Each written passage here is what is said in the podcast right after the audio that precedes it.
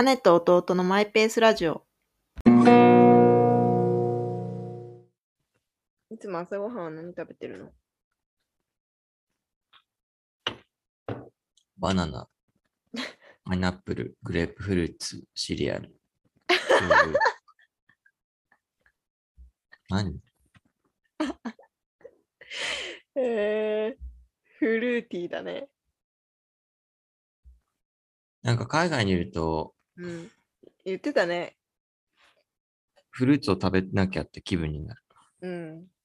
使命感のような。そうなんだ。そう、アカデミー賞ってさ、あれ、うん。ドライブ・マイ・カーが4部門ノミネートとかいうめっちゃ快挙を成してるんだよ。あ、ね、今見てたよ。何？いすごいじゃん。トレンドになってたから見てた。や、なんか、国際長編映画賞はまあノミネートされるだろうし、まあな、取る確率は高いだろうって言われてるけど、そうなんだ。すごいね作品、作品ってか監督って5人しかならないのに、うん。やばいよ。激ヤバよ。すごいね。これだけ認知されてるっていうのが。いやー、あの、今だって、スティーブン・スピルバーグと並んでるわけだよ。あの、浜口さん。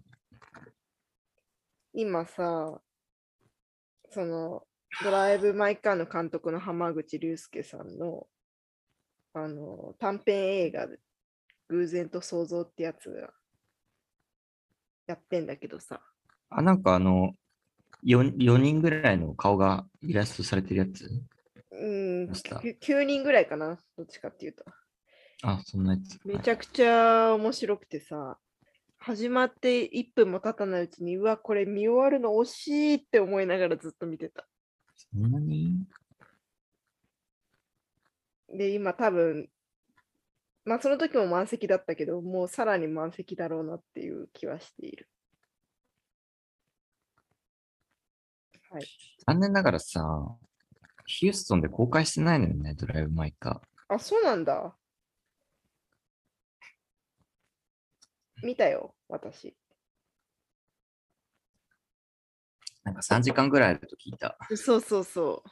でも全然その長さを感じないね。うん、とも聞いた。うん。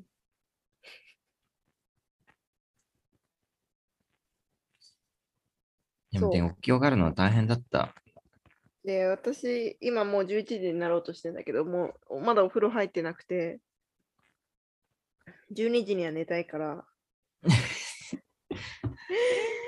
さ何？集中して撮って終えたいわけ。誰？そちらはね、朝7時半かもしれないけども、そんなことはまあ知らないよと。こっちはこっちの事情があるからね。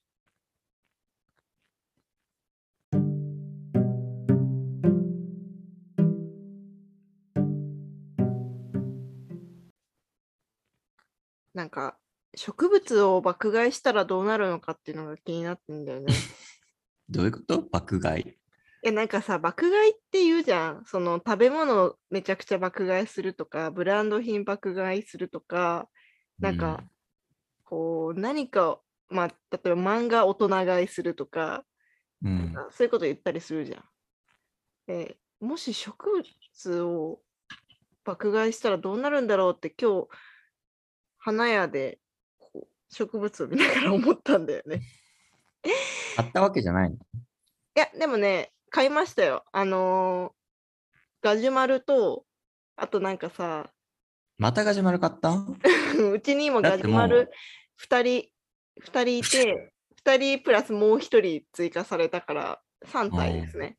と、あとなんかさ、あのー、ツタみたいな感じで、なんかこう、垂れ下がる系の植物わかる？あーあの、壁とか隅にかけて、そうそうそうそうそなんか、容器からトゥルトゥルトゥルって流そうれてるやつ。う。それそれそれ。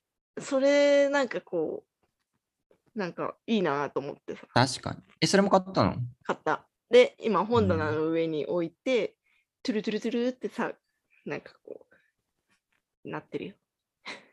え、なんかちゃんと固定してる？地震とかで落ちない？大丈夫？いつも地震のさ、心配。してないよ、固定は。大丈夫だよ。いやー、なんかしといた方がいいって。まあ、でもとにかく植物ってこう満足するまで買ったらどうなるんだろうなって思いながら、まあ一応その2つを買って、持ち帰って歩いて帰ってきてたんだけど、ででも、もなんか、うん、はい。はい。あの、いや爆買いはいいんだけど、うん。その後、こう、世話をするのが大変そうっていう。正直。まあ確かにね。水やりするだけで一日終わったわ、みたいな。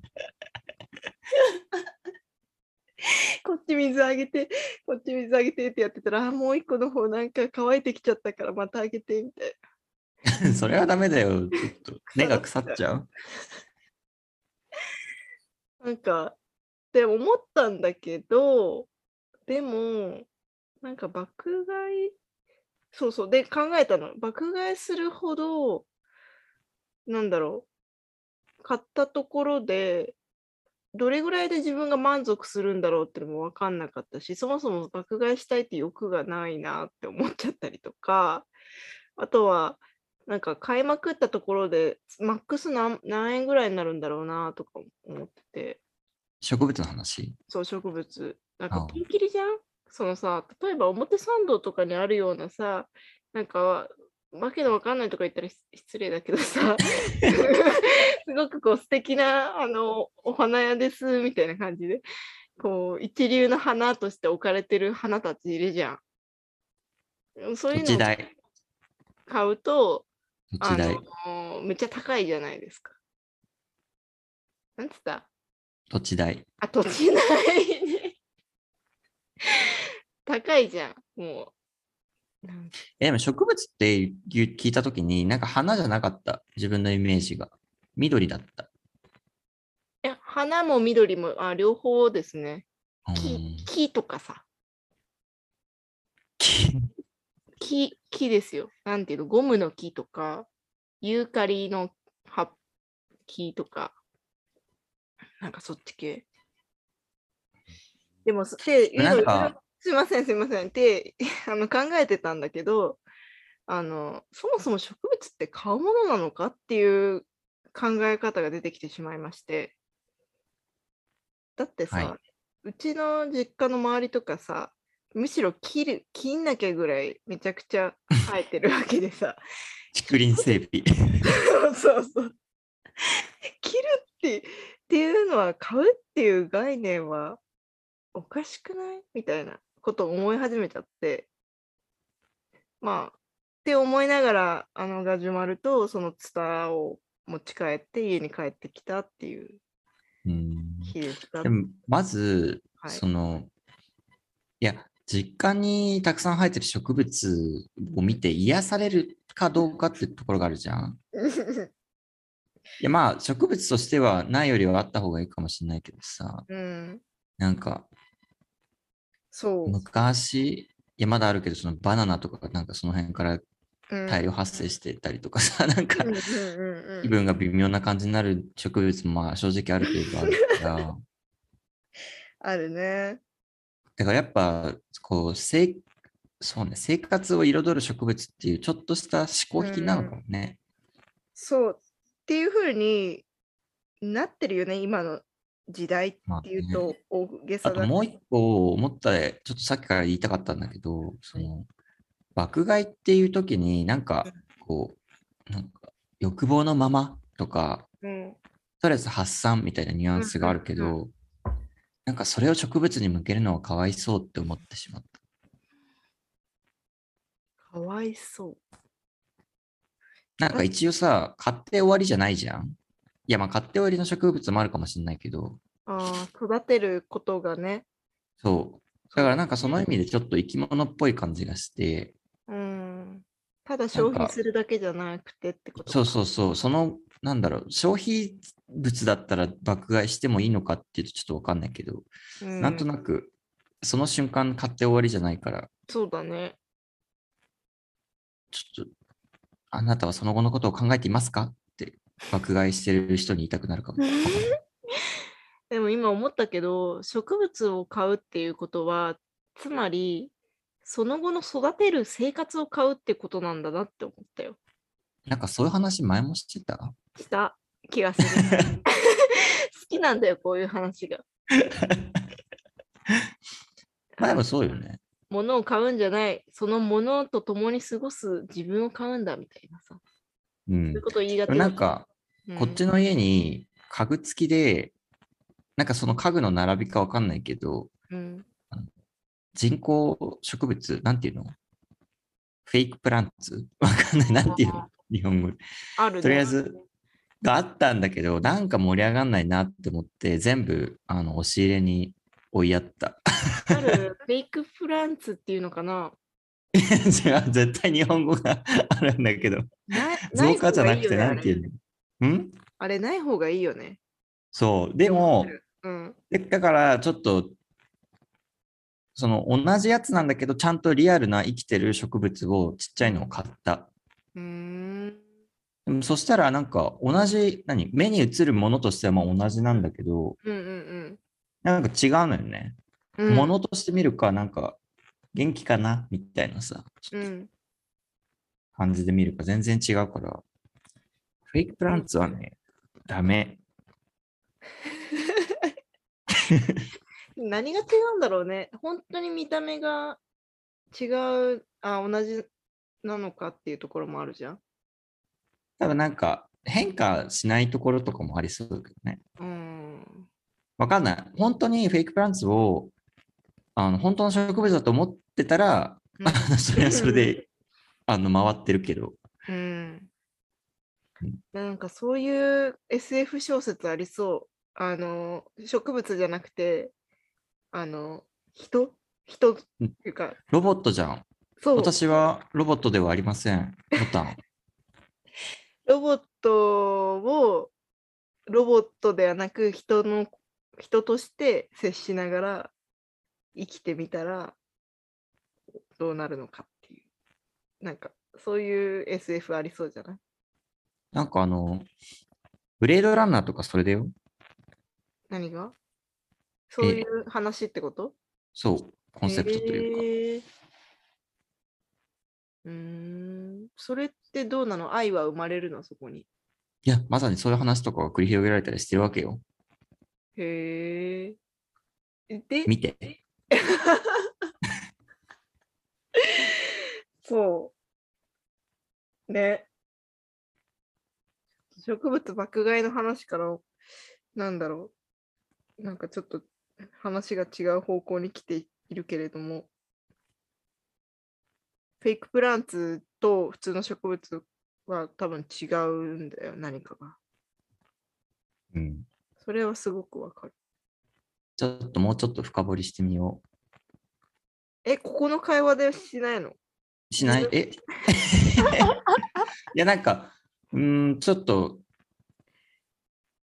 深掘りする感じでフェイクプランツとか見てなかったから、ちょっとお尻を開けて眺めてみようと思う。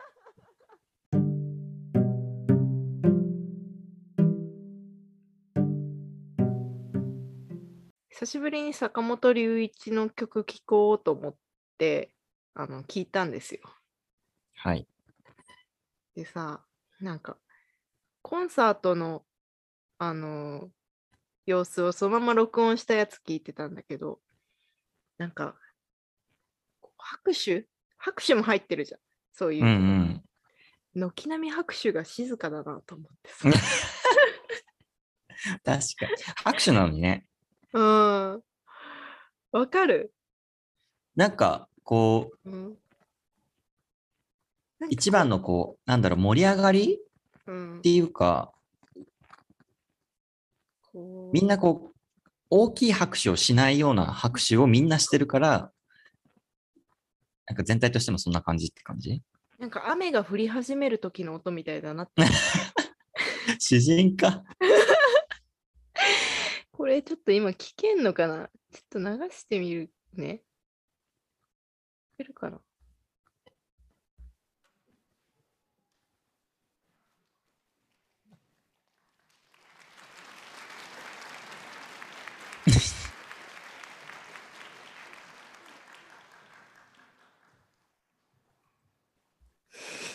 みたいな。確かに雨、雨の降り始めって感じが。うん。てか今流したやつだけさ、他の再生回数の10倍ぐらいなんだけど。これみんな拍手の音聞きたくて流してんだかそ んな前に、他も拍手あるんじゃない？わかんないけど。まあまら。あ。うん。そう。何これと思ったよね。なんか、拍手にも質の高さみたいなのがあるんだっていう。まああれじゃない？もしくは、なんかクラシック系だとこういう感じとかなのか。ああ。坂本龍一に限らず。そうかもしれないね。